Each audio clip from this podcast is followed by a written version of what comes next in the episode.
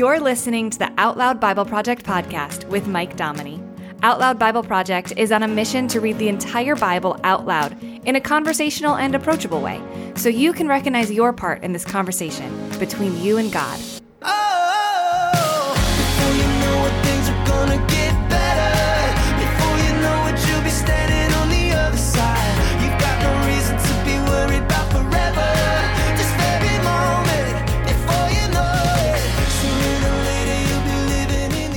Back to the Out Loud Bible Project podcast.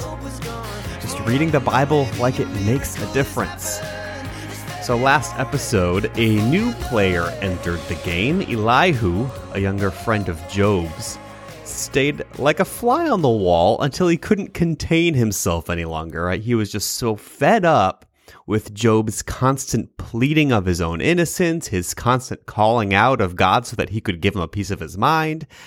And he was so fed up with the others jumping to conclusions about Job's situation, and Elihu had to say what nobody else was saying. Everyone else was trying to answer the questions is this punishment or not? And why are bad things happening? And meanwhile, Elihu is like, can't anyone just let God be God? Elihu's been quiet for over 30 chapters now, and he seems to be on the right track, so we're going to let him have a couple more chapters of his own. Seems only fair, right? So let's keep going with Job, chapters 35 through 37. Moreover, Elihu answered, Do you think this to be your right, or do you say, My righteousness is more than God's, that you ask, What advantage will it be to you? What profit will I have more than if I had sinned? I'll answer you, and your companions with you. Look to the skies and see. See the skies, which are higher than you. If you've sinned, what effect do you have against him? If your transgressions are multiplied, what do you do to him?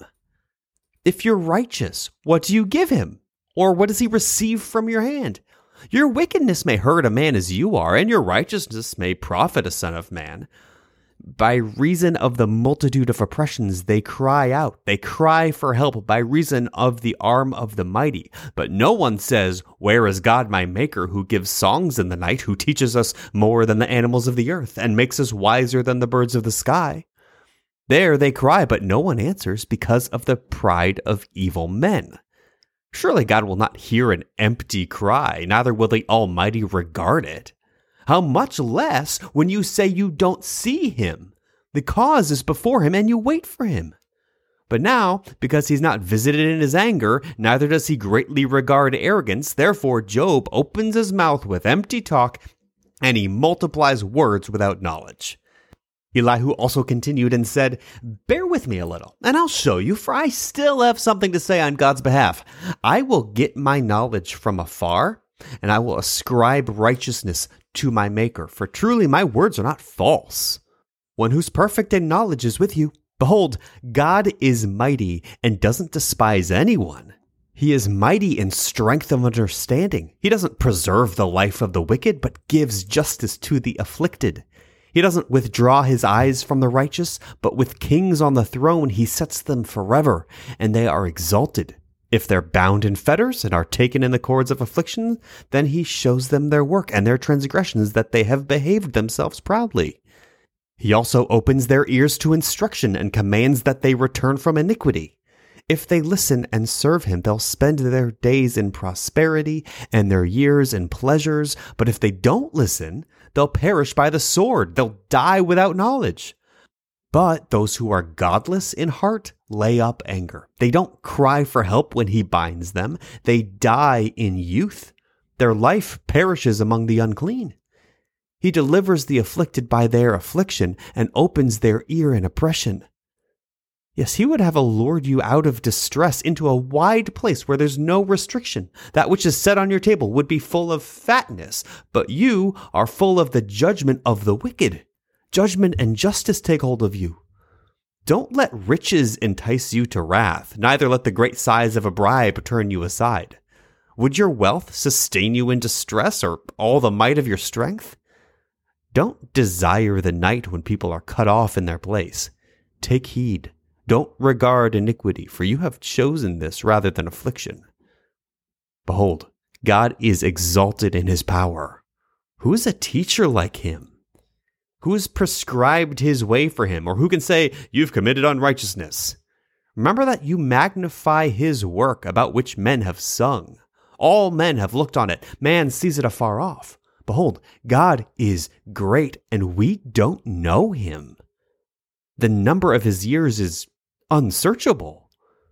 For he draws up the drops of water which distill in rain from his vapor, which the skies pour down, and which drop on man abundantly. Yes, can any understand the spreading of the clouds and the thunderings of his pavilion?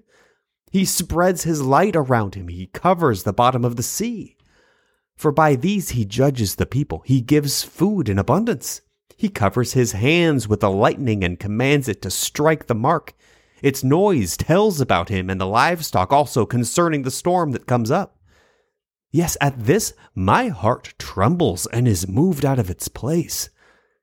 Hear, oh, hear the noise of his voice, the sound that goes out of his mouth. He sends it out under the whole sky and is lightning to the ends of the earth. After it, a voice roars. He thunders with the voice of his majesty. He doesn't hold back anything when his voice is heard. God thunders marvelously with his voice. He does great things which we can't comprehend. For he says to the snow, Fall on the earth. Likewise to the shower of rain and to the showers of his mighty rain. He seals up the hand of every man that all men whom he has made may know it. Then the animals take cover and remain in their dens. Out of its room comes the storm and cold out of the north. By the breath of God, ice is given, and the width of the waters is frozen. Yes, he loads the thick clouds with moisture. He, he spreads abroad the cloud of his lightning. It's turned around by his guidance that they may do whatever he commands them on the surface of the habitable world, whether it's for correction or for his land or for loving kindness that he causes it to come. Listen to this, Job. Stand still and consider the works of God. Do you know how God controls them and causes the lightning of his cloud to shine? Do you know the workings of the clouds, the wondrous works of him who is perfect in knowledge? You whose clothing is warm when the earth is still by reason of the south wind. Can you with him spread out the sky, which is as strong as a cast metal mirror? Teach us what we will tell him, for we can't make our case by reason of darkness. What will be told him that I would speak? Or should a man wish that he were swallowed up? Now, men don't see the light which is bright in the skies, but the wind passes and clears them. Out of the north comes golden splendor.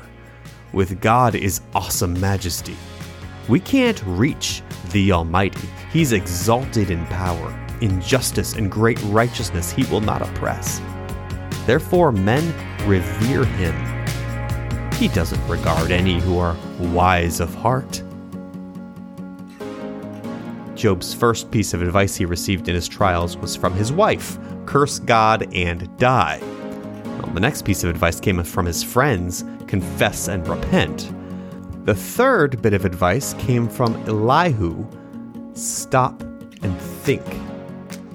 Elihu doesn't try to figure God out, he just pleads with Job to stand still and consider the wondrous works of God. Stop and think.